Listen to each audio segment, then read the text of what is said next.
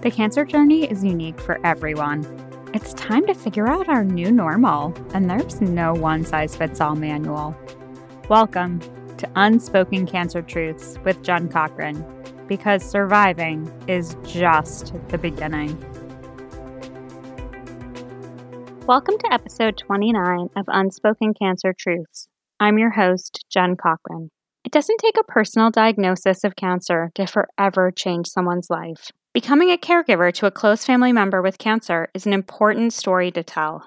Today I'm joined by Jennifer Downing, who shares with us her caregiving experience for her sister Stephanie during her ovarian cancer journey and how it has shaped how Jennifer moves through her life today. Let's welcome Jen Downing.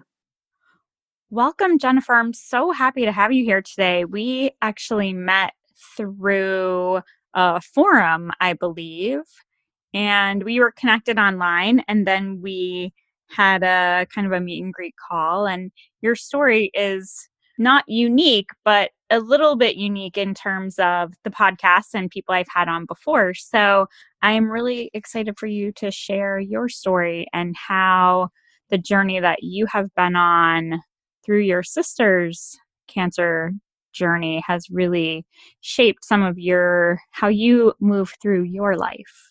So, welcome. Hi, how are you? I am doing well. Great. I'm happy to be here. Awesome. Let's just go ahead and jump in and tell us your your story.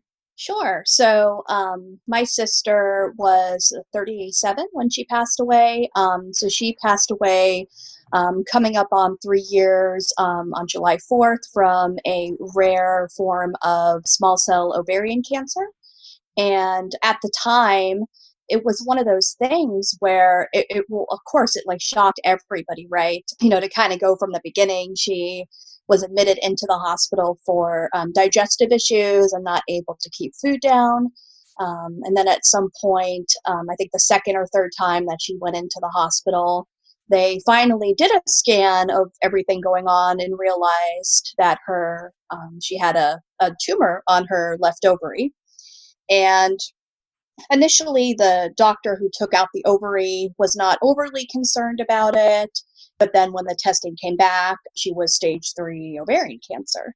So that's a day that it's it's kind of hard really to not remember the day that you have a family member tell you right that they have cancer um, she and i were actually getting ready to go out to a happy hour for the yoga studio that we went to at the time and um, she told me right before that because I went to go pick her up. She lived around the corner from me in the Northern Virginia area.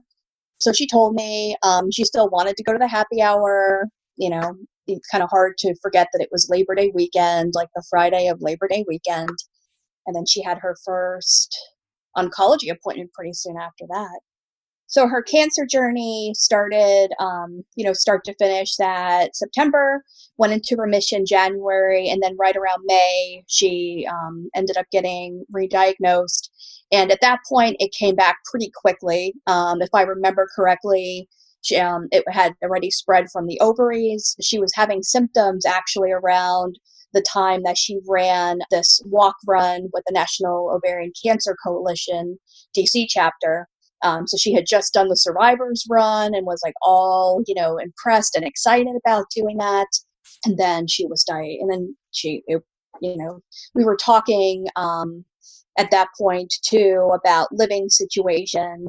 And I'll get back to that in a second. But yeah, she, it came back. And then May to July was essentially when she ended up uh, passing away. So at that point, um, she was living with me. She had moved in with me uh, after her first chemo treatment. So that was pretty much like, you know, right after her surgery, she had her full hysterectomy.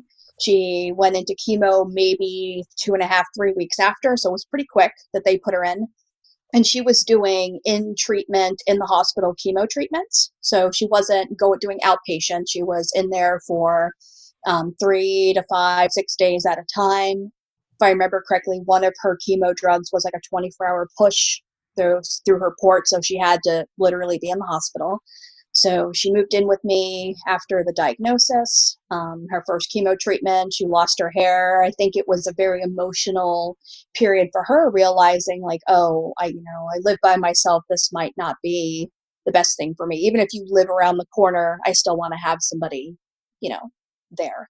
So, um, around the time that she was diagnosed, I was also separating from my husband at the time. And so he had moved out right around that time as well. And it was one of those things where it made a lot more sense, right? I was also in the beginning stages of going to yoga teacher training and deciding whether or not I could even handle doing 200 hours of yoga teacher training and working full time and having my sister move in with me. And, you know, obviously the emotional toll of dealing with, you know, grief from a separation. And so, right. um, yeah, at, at that point, it, it was a no brainer to have her move in and even though I had kind of asked my, you know, separated, estranged husband at the time, it was like, well, if he says no, like, I don't care. I'm going to make this work, obviously. So it, it was a lot emotionally. And I decided to continue with the teacher training. I had one weekend that I had to make up at some point for anatomy at the end part of the program. But I felt like going through the teacher training for me was a good opportunity to keep my self care up Yes. Because um, I realized I didn't realize at the time how important self care is when you have, um, you know, a family member living with you and going through that whole experience. Um, you know, it was one of those things where we definitely didn't. I think at the very beginning of this, didn't quite understand the importance of self care, the importance of boundaries, the importance of being able to say yes, being able to say no without you know, without any kind of, um, you know, hard feelings. Absolutely. Uh, caregivers, I think caregivers are definitely in that segment of they are still going to work and then they're coming home and helping a family member or um, in your case it was someone that was in your home so it's a bit easier because you're not going to multiple places to do that to offer that support but it's really challenging i know for my husband he was often asked about how i was mm-hmm. he was mm-hmm. not always asked how he was and what he needed so yes. that's definitely uh, something that is important for caregivers and it's important for caregivers to take that like time away to and create the boundary and be able to recharge their own batteries right and that's Absolutely. hard. I I 100% agree with you. And I don't think that I've really uh, fully understood that concept of boundaries and self care until I was in yoga teacher training. And anybody who's gone through a yoga teacher training, especially that very first one, it's like you go into it you know, and um, you realize very quickly it's not just about sequencing and putting postures together, right? There's the yogic philosophy side, and there is, um, you know, the other side of yoga. Like people maybe don't realize that they're drawn to that necessarily, but that was really what ended up, you know, really kind of sucking me in and realizing in a good way, obviously, but yes. um, it and it was good for me to kind of share some of those tools with my sister along that journey as well so we definitely bonded i guess from that yogic philosophy perspective without even realizing it um, yeah i think I, i've come to that realization years later. Yes it's it's interesting because in within the eight limbs of yoga only three of them are physical.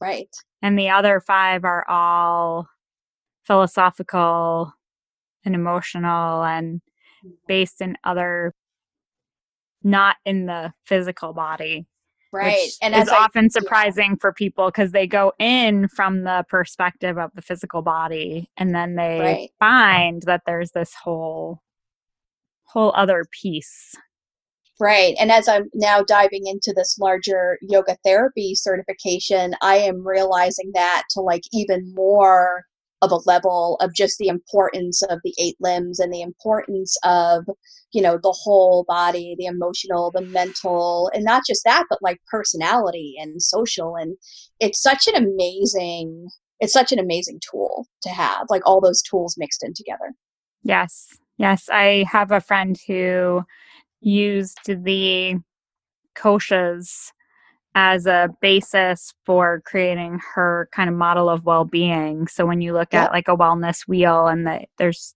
traditionally eight sections there, like overlaying the koshas in a wellness wheel with financial wellness and physical wellness and social wellness being so mm-hmm. important, which is can be challenging when we're working a job and we're caregiving and we're going right. through other emotional challenges on our own. I mean, a divorce is huge on its own.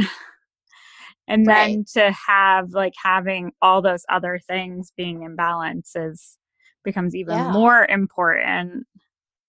And I think on that and talking about like that wheel, right? Social, um, I don't I definitely feel like my social perspective is how is uh, so different than how I used to be. Like I'm still on a Myers Briggs scale extroverted, right? But I'm way more towards the middle now. I'm a little I kind of joke that I'm extrovert introvert now because I really do love my alone time. I love my personal time. But I found that that really that big shift came through my sister's cancer journey and then my journey as a caregiver and so I went from having a very large group of kind of friends to having more like a smaller group of like very, very good friends. Right. And then I have a lot of, I call friends and acquaintances, right? But it's not the same level. Right. Um, yeah. But it's, um, but I consider that to be a good thing. I think through this, I, I had a harder time sitting with stillness and now I can sit with it a lot more. Yes sometimes we fill the time with busy yes. because we're there's there's something we are not wanting to be with. Mm-hmm. yeah and that was a hundred percent i think my initial coping of wanting to still do the 200 hour training wanting to still kind of be out and about. And, and so it's interesting that you say that. Yeah a hundred percent like it but it the shift is so profound now and whereas I like being busy, but my busy is a very different type of busy. Yes. Yeah. So talk a little bit about the so your sister was in remission for mm-hmm. several months and during that time I think you were also starting to reevaluate you mentioned early on you were starting to evaluate like living situation. Yes. Talk a little bit about how the conversation and the challenges that were kind of presenting there when she was re-diagnosed or was basically came out of her remission in May. Yes. How that because her perspective on that was very interesting for me as well when you mm-hmm. were first sharing your story with me. Yes. So um her first diagnosis or her first remission was January. And so that period between January and May we were still living together. And then at some point, um, she and I had had plenty of conversations about, you know, do we want to continue to live together? We had a realtor looking at uh, different types of rentals that were a little bit larger so we could still have, you know, separate space. And we had a pretty darn good situation to begin with. Um, you know, she had her own like level with her own bathroom. Her dog could like go out into the yard. The yard was fenced. It was perfect. But we did need a little bit more space, right? As, you know, older, you know, not older, but in their, you know, 30 year old women that want to feel like they have autonomy, right? And so it was kind of the emotional back and forth of like, do I want to continue to live with my sister? Do I want to start kind of going out on my own and making that decision? To be more independent as somebody who has gotten through cancer and you know wants to like live her life right? So she was also divorced before and was looking forward to maybe dating again and looking forward to you know some of these things that you can um, you know having parties and people over um, without necessarily having to worry about a roommate right? So but yeah, like it was, it, it that really was a hard balance looking back on it. The difference between wanting to still be connected as sisters and living together, and um, you know maybe having that bigger, nicer place together, but then also the opportunity for her to like be independent again and have that sense of that that broader sense of independence that would come with that. Right. And the freedom's not the right word, but the positive outlook of mm-hmm. that you're moving forward. And in doing that yes. on your own, that gives you a different perspective as well. It absolutely does. Um, and as a you know as a caregiver slash you know somebody who is now left behind to kind of like process my own emotions that for me is like the biggest thing that I struggle with in my own grief journey, to be honest with you, is this concept that she did not have the opportunity as a 37 year old woman to date again, to get her own place again, to like be happy with her dog again, to, you know, get to do all of those things that people get to do as adults and evolve, right? And get that promotion with the schools and it's much harder um, that that still is a huge if, if there's anything in my grief journey that's the thing that i still struggle the most with yeah ovarian is all all cancer especially that where you have a metastasis or recurrence very quickly is is upsetting and it tends to be a fast moving situation which makes it even more yes. which makes it even more devastating. Yeah, this in, was a four month. Yeah, this was a four month. I mean, May to May to um, July. Yeah, and it was it was so fast moving. And initially, we thought that we had a good handle on it, and then she ended up going up to New York City to do a trial. And at that point, by the time she, I mean, it was so fast that by the time she got up there, it had spread into her colon and we didn't realize at the time that for i guess like what what i've heard anyway is that once it spreads to the colon it's like the kiss of death. It's like when i dropped her and my father off at the train station to go up to new york city you know she was still you know looking like her. She came back a totally different person very puffed out you know yeah. almost like that pregnant belly. Skin was different and I I didn't know what to do, but it was a very just to leave your loved one and you know to go for her to go up with my father that way and come back a totally different way was one of the hardest things.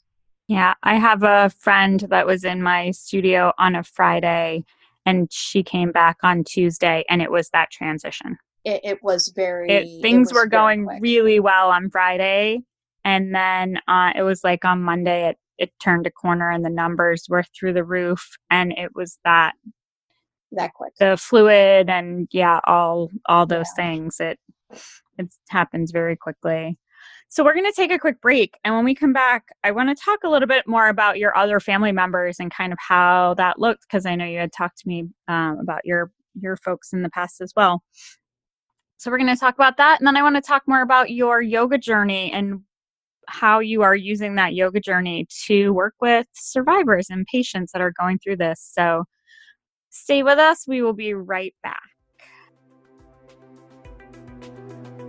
Hi, Jen here. I hope you're enjoying the show. When I finished treatment, I discovered survivorship was way more challenging than I ever expected it to be. There are a lot of things no one prepares you for, I attended one support group meeting and knew that was not for me. The more people I talked with, the more I realized I was not alone. This podcast is a forum for people to share their cancer stories from start to present. And my Facebook group is a gathering space for people to find positive inspiration on the not so positive days. In a community of people who understand the challenges of this journey so come on over and join the Facebook group Surviving is Just the Beginning and be part of the conversation. When you see the question, How did you hear about us? be sure to mention this podcast episode. I look forward to seeing you there. Welcome back. I'm here with Jennifer Downing, and we are talking about her experience with her sister's stage three ovarian cancer diagnosis and then reoccurrence a few months later. And one of the things that I was really struck by in our first conversation was the how the members of your family kind of settled into their own roles. So I would love for you to talk a little bit about that because that can be so challenging with family members and everyone has a different reaction and ability to support in a way that is that works for everyone because we're all different and we all process and manage things differently. So I thought it was very interesting. Right. Right. Yeah. So, um, so Stephanie lived um, again in the Northern Virginia area with me. My parents live about an hour south, um, so close enough, right, so that they could be able to be of assistance. And um, you know, my mother is very hands-on. Very, I, lo- I love to call her like the the mama donna, traditional kind of Italian mother, right, um, who wants to be present for her children. So it, it, uh, like it's funny right like as we're as we were talking about this um realizing how people develop roles in almost like a natural authentic way so my mother's very authentic you know organic way is to be the mother and be concerned for her child and want to be by her bedside and so that developed into her role right so when my sister was in the hospital um, she wanted to be by her side. And so that was her role. She'd come up from, from an hour south. My dad's role was to stay at the house an hour south and he watched the dog. So he would take, you know, we had the, the beagle Ella who lives with my parents now. And he would take care of the dog and he would make sure everything was good since I was working full time and not at home all the time to take care of the dog. And then, you know, my role essentially during that period was um, partially self care, but then a lot of it was doing kind of running back and forth from the hospital and work. So I would go and visit her. I would bring her, you know, homemade food that you know you could label, put in the refrigerator. You know, it has to be tossed away after a certain amount of time, but making sure that like she had clothes that were comfortable and toiletries that were comfortable and oh i forgot this book at the house can you bring this to me you know, my brother very similar, just kind of popping in and out. So that was it, it, just really struck me how interesting it just evolves without you even necessarily having to discuss it, right? It just everybody just kind of takes a role. Yeah, that's fantastic. And to have that evolve without conflict is really amazing. Family yes. dynamics.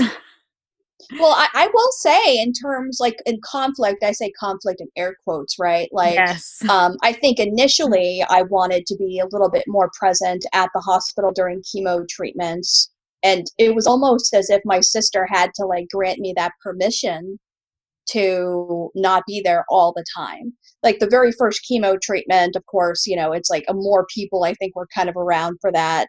And then as the chemo treatments went on, it was more like, okay, so you, I want you to have your house when I'm not there. I want you to do your yoga when I'm not there.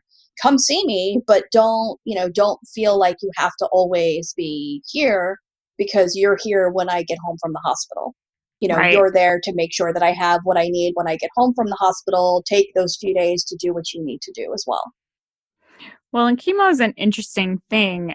My first chemo treatment my husband came with me and he stepped out like at lunchtime to go get some food because i had a six and a half hour infusion right. um, and an infusion center. So it started at like 9 30 and it ended at between 3 and 4 depending on how long things started to get going in the morning. So after that, I was like, you know what? I'm good. Like, I wasn't sleeping through treatment. I was like, I can bring my computer, I can do work, I mm-hmm. can entertain myself, like, go right. to work. There's no, like, you can just drop me off and then come in and get me at the end of the day like you can just drop me off and then go to work. And in some cases i would have i would have people drop me off. So he could go to work in the morning and then be out of work and come pick me up in the afternoon. And for me like i didn't need him to physically be there because right. like whoa you're gonna look at me for six and a half hours? Like I, right and that's 100% true because because then you also think about like the chemo treatment part of being like you know oh you're occupied the whole time but you know you're there it's a combination of watching the news you know in our case like we loved like that T- tlc show 90 day fiance and like texting back and forth about what's happening with the characters or the people on the show and like so you know hey i'm bored. I need more books. I need more magazines you know all of those things. And you know i i accepted you know at some point that i was like okay. And you know my therapist said something very profound to me during this period and she had a father that went through a cancer journey as well. And she said to me you know you need to remember that when your sister's in the hospital she's being cared for yes and, and i was like that was like such a huge profound lift off of my shoulders, but also not even like, oh, great, I don't have to be there, but more like in my heart, it made more sense to me that whatever she needs in that hospital, I can't really provide. That's what doctors and nurses and oncologists and all of those specialty people are there for. They're there for that purpose and my purpose is at home yes. right? Like the whole yogic of like having to sit with discomfort and initially having to sit with that of being like okay this is not my role. Cancer journeys are a challenge in control as well. Yes. I have had many clients who they come in and work out once or twice a week because they can now it may be that we do restorative yoga for half, you know, we move for 20 minutes and we do restorative yoga for 40, but they could get there, they could do, they could move their body, they could, it's that exercise and control. Like I can control this thing and I can keep moving to the best of my ability. And so it is an interesting, it's an interesting challenge. You had also mentioned that, um, your sister had a genetic marker, a rare genetic marker. And I know you've gone through testing for that as well. So I would love for you to yeah. share the information about that. Yeah. So to backtrack a little bit, um, when my sister, when her cancer, or when she was in the remission stage, she really wanted to understand the why. So she was, I called her Sporty Spice, was my joke for Stephanie. You know, just like the Spice Girls, she was the Sporty Spice. She was always running. She's running around, like literally running and jogging and at the gym and doing yoga and just a very active person. Um, her diet was the best diet I think I've ever seen of anybody. And so I think that there was a little bit of inside concern on her part of like, did I do something wrong? Yeah. And the short answer is no, because um, it did turn out that she had a rare gene and it was called the SMARCA4. So it's S M A R C A 4. So it was like a small cell gene. And then we went through this whole process of the geneticist and finding out where it came from in my family and interestingly enough we're not aware of anybody else in on either side of my parents families if anybody's ever had this and so it came as a shock i think to all of us um, but yeah it's so the SMARCA4 gene it's a rare type of ovarian cancer and it affects mainly young women and girls. Um, if i recall looking at the research there have been babies that have been diagnosed with this. Like wow. it is it is it, it typically is younger women. And i remember when i met with the geneticist it was very few amount of women that have actually been um, studied. And it was about 60 women and of the 60 it was about 56 or so that actually passed away from this. So it was a pretty big significant thing to go through to have to think about my own ovaries to find out if i had the the mutation and i do not. So that part of it is good but it you know i think there was also a weight that was lifted off of stephanie's shoulders knowing that she didn't do anything wrong i think she needed to kind of have that um, she really needed to have a little bit of that validation that's a really challenging topic for a lot of people. I find a lot of people in the very early stages are looking for that why. And in your sister's case, having that distinct validation definitely like relieves it completely. And I mm-hmm. would just like to remind everyone listening that in a lot of in more cases than not we never do get that complete validation for the for the why and i believe really strongly that in so many of these especially in gynecological cancers we just don't know what's flipping the switch and we may never know and it's okay to accept that it's not our fault. Right.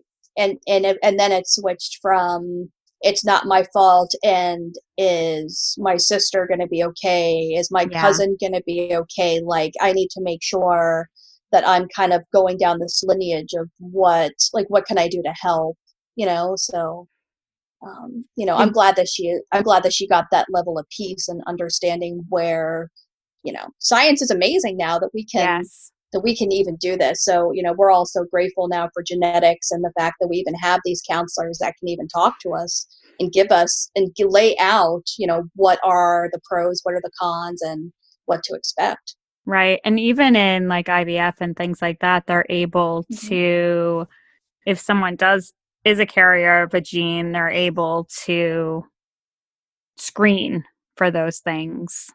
Yes. Um, so I think I shared aware. with you the first time. Yeah. So the first time that we met or we chatted, uh, rather, um, I think I shared with you that my brother has the marker. And the recommendation for him, if he were to have kids, would be to go through an IVF process because then they can um, test embryos. Right. And in my own case, when I was um, deciding or in that process of figuring out, do I have this mutation? Do I have this gene? The recommendation was okay well we i thought well let me go look at my ovaries and see like am i producing? And you know as somebody who was going through a divorce at the time you know i was still you know kind of half and half on kids but thought if i meet the right person i want to have that option. I ended up not doing egg freezing because of my own autoimmune issues but it was good to at least know where i stood and to at least have information to at least understand where I was with everything. But I feel like just the fact that we have these opportunities to just understand where we are with our bodies is it's it's just such a blessing to have this technology and science. Absolutely. To do any of this. Absolutely. I would love for you to talk a little bit about the um, how your yoga journey has evolved and the work that you're doing with Life with Cancer and other organizations. Yeah. yeah. So um, I did my, as I mentioned, I did my uh, 200 hour training, um, and that was more in a style called Baptiste yoga, so more vinyasa mm-hmm. flow, power flow type yoga. Um, so I do teach one of those classes a week, but my passion and love has really come into more of a therapeutic yoga space. So I am doing my larger certification in yoga therapy. I myself have autoimmune issues, and so my primary focus is women and autoimmune. But you know, through this whole process, I also have connected with Life with Cancer at Inova Hospital.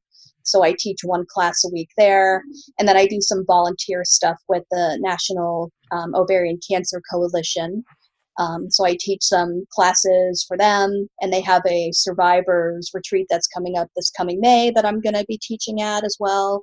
So it's just been such a great journey. Um, I know you help women and you know people get to um, kind of come back to wellness after injuries and things of that nature, and it's such a really nice you know, it, it's a great opportunity to not only have this therapeutic yoga help me in my own health journey, but also as I improve in my own health, able to help other people, whether that's on the autoimmune spectrum or cancer survivors. I get very almost a little excited and giddy when I have a caregiver come to a yoga for cancer class with the stu- with the other person in treatment because that is always I'm always want to just give them a big hug. And I'm excited that they have shown up also for themselves because that is such a big thing. Yes. Um, it's it's it's just fantastic. But I love I love the work that I do, you know, whether it be in the studio setting or outside, and it's just it's absolutely just continues to evolve into this amazing puzzle. It's like I keep seeing these little puzzle pieces coming together, and it's coming together naturally. Um, it's really beautiful, but I love everything that I do with it. There's so many people in the cancer space now as well who then start to present with an autoimmune condition or something from their mm-hmm. treatment has flipped a switch to Absolutely. where they're experiencing an autoimmune condition that they perhaps didn't have before or was not active at the time. So it's it's so important that work of helping people to stay moving and and it's mentally good for us as well as just the physical component the right and as a fellow yoga teacher you know all about the immune system and i geek out a lot on immunology and how you know musculoskeletal is working with you know your circulatory and how endocrine works with lymphatics and these are all like such important things to realize especially when you're getting into autoimmune or cancer or these illnesses that are going to be affecting the whole body because i get this a lot right? Um, somebody that has issues with adrenals they're all focused on adrenals but you have to focus on every system of your body to really come back to that wellness right? And so it is it is incredibly interesting how they all overlap how they all work with each other and how yoga has that ability to really give people that ability to feel better on a day-to-day basis. Absolutely and the body is so amazing. It's it really is. it's really quite amazing when we look at it on its own and how what we ask it to do for us every day Right. And I absolutely saw that. I mean, of all like the beauties of a cancer journey, right? Like, I was always amazed at what my sister's body could do. I've always been amazed at what my own body could do. And then um, one of my other um, passions or loves, I love teaching like pre and postnatal yoga. Like, that's, and that's why I like to focus a lot more on women because most women at some point will um, have a baby or a lot of them will, right? Or they adopt or whatever it is, their their lives change. Yeah. And the postnatal especially. And the same thing with autoimmune. Eh, they'll be fine before they have a baby, and then all of a sudden something triggers. Or yes. they were triggered before baby, and then they feel a lot better after. And it's just interesting how our bodies just compensate for how the various systems are working. I'm, I'm just purely amazed on a day-to-day basis and seeing clients and how they're able to improve and how I'm able to improve and just how resilient our bodies really are.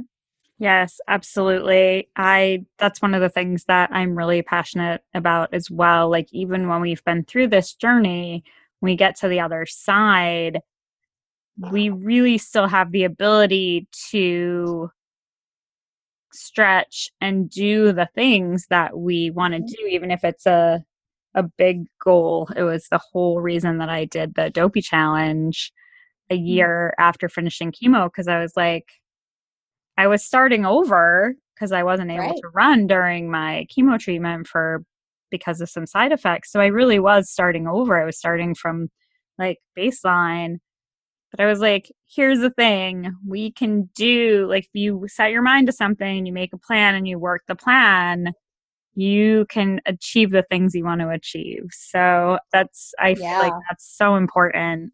Yeah, and one of the things I've I've learned on a you know in a joking way, of course, is you cannot take running away from runners. runners love their running.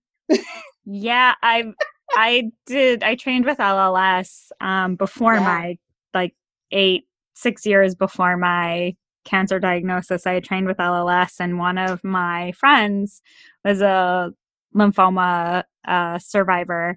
And mm. he talked about how when he was in treatment, he would, like, the day the morning of treatment he would go out and run a mile because he was like recovered enough from all and he just would go out and he might not run the mile but he was going to do a mile on his feet before he went to his treatment and they would just laugh at him every time he came in. He'd be like i can so i'm going to do it. And that was really well, powerful for me. And if, if i if i recall correctly um, the american cancer society has said that on a minimum, people should be doing 75 minutes of vigorous exercise a week, which, if you really think about it, is not a whole lot. 75 right. minutes, it's an hour and 15 minutes. Well, and when you classify vigorous exercise, it actually, the way that that gets calculated it's actually mm-hmm. less than that. Mm-hmm. If you're if you're right. working at a at a higher pace, faster Absolutely. pace, or more more vigorous pace. So yeah, Absolutely. it's a really it's really an interesting and so I think the number right now is three times a week, 30 minutes, mm-hmm. three times a week is the minimum that we should be getting out and moving at a reasonable reasonable rate. Yes, a reasonable quick walking pace, shall we mm-hmm. say. So, yeah, and I always tell people go ahead and get outside, see how you feel. Like just get out the door. And when you get out the door, then all of a sudden 30 minutes is not, doesn't seem really that bad. But it's right. getting out the door. It's the it's from the couch to the door that seems to right. be the most challenging part for people. And it's important for people like you to be in this space, right? Because oftentimes, like I found this with my sister after she had her, when Stephanie had her hysterectomy, she no longer felt like her body belonged to her. You know, anything upward facing dog was like a 100%. Anything rolling shoulder blades back, anything chest opening, any and it there was you know obviously some emotional and physical trauma that comes from having a full hysterectomy right and having organs kind of like moved around and checking for you know what's happening in your body but then like that whole concept then of being forced into immediate menopause yes right after surgery right like pure sweating right mm-hmm. and then mm-hmm. physically your body no longer feels the same it is important to know that you know the concept of vigorous can also be different for different people. Yes. Which is why for some people i can just be like okay i can tell based on all these different assessments that heated yoga may be right for you right? Vinyasa flow. But for a lot of people their vigorous is not that. Right. And, well and and like and it's, it's how your body is reacting to it right? And it's you know people really need to feel empowered to be able to work with with you know professionals to get back to their place of the middle right, right. like what is that that's going to help them get to that place of wellness? Yes and it's really important for there to be people in the space that can say like can ask the questions and and validate that there are so many different ways to move our body Absolutely. And there's no, the only perfect way is the way that works for you. Yeah. I always like to joke with people. I'm like, okay, well, I want this to feel good in your body. And I'm certainly not trying out for the cover of Yoga Magazine. I don't think you are either. So why don't we just move in a way that is going to be nourishing in this moment, right? Just coming back to what is it that you need right now. Right. Yeah, that can ha- that can change moment to moment, hour to hour, day to day, and yeah, it, I, it, that's something I think a lot of students still have challenges with, and I think as humans, we all still have a challenge with that. Absolutely, we want it to look like how everybody else looks, right? As opposed to, and we don't take into account the fact that I have long limbs and a short body. If you have a long torso and short limbs, a pose is going to look different in your body than it is in my body. And it's still right. And right. we use blocks or we use a strap or we use the wall or a chair. Like all those mm-hmm. things are valid. I right. teach a chair and, class and my yeah. clients come in and go, Oh, it's a chair. I'm gonna tell you though, chair downward facing dog with a chair feels so good on your back. Well, and the against first the wall on a chair, like that is one of my app. I prefer it to a regular down dog. It just feels so amazing. Yeah, the first time I taught a chair yoga class, they were like, "Really, chair?" and then they left. They were like, okay, we get it.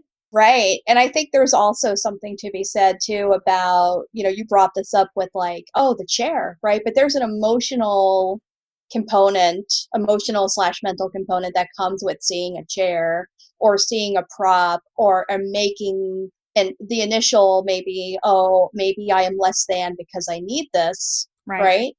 And the body's not the same. They have to adjust it's this concept of I already have to take all these medications. I already have to do chemo. I'm already changing everything. Can't I just have one damn thing that is mine?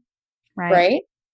And it, yeah, it's a very interesting thing because no one prepares us. No one prepares us for the deficits that come from going through treatment. And that's right. definitely that's definitely an area that I am very passionate about bringing more light to and getting more support in. So, thank you so much for sharing your journey and your story and your sister's journey. It's really important. So, thank you for sharing that. Yeah, I appreciate it. Thank you, Jennifer. Thank you, Jen, for sharing Stephanie's ovarian cancer story and your story as a caregiver. We covered so many great topics, and I want to call out the ideas of self care boundaries, and navigating saying no when you're a caregiver. I cannot say enough about these items. It is so critical that caregivers take really good care of themselves physically, emotionally, socially, in all the ways, so that they can show up for their patient when that's really needed. Being able to set boundaries with love and free from guilt is so important. I really loved how the family navigated the various roles of showing support that also gave each member a role and space at the same time. The people that love us want to support us in a material way, and to see the evolution of familial roles in this case is really beautiful. That's our episode this week. I'll be back on August 5th when my guest will be Katie Pitzinger, sharing her unspoken cancer truths. I hope you'll listen in. In the meantime, I would love to hear your thoughts on this week's episode. You can join us over in the Facebook group Surviving is Just the Beginning. Thanks for listening and have a great week.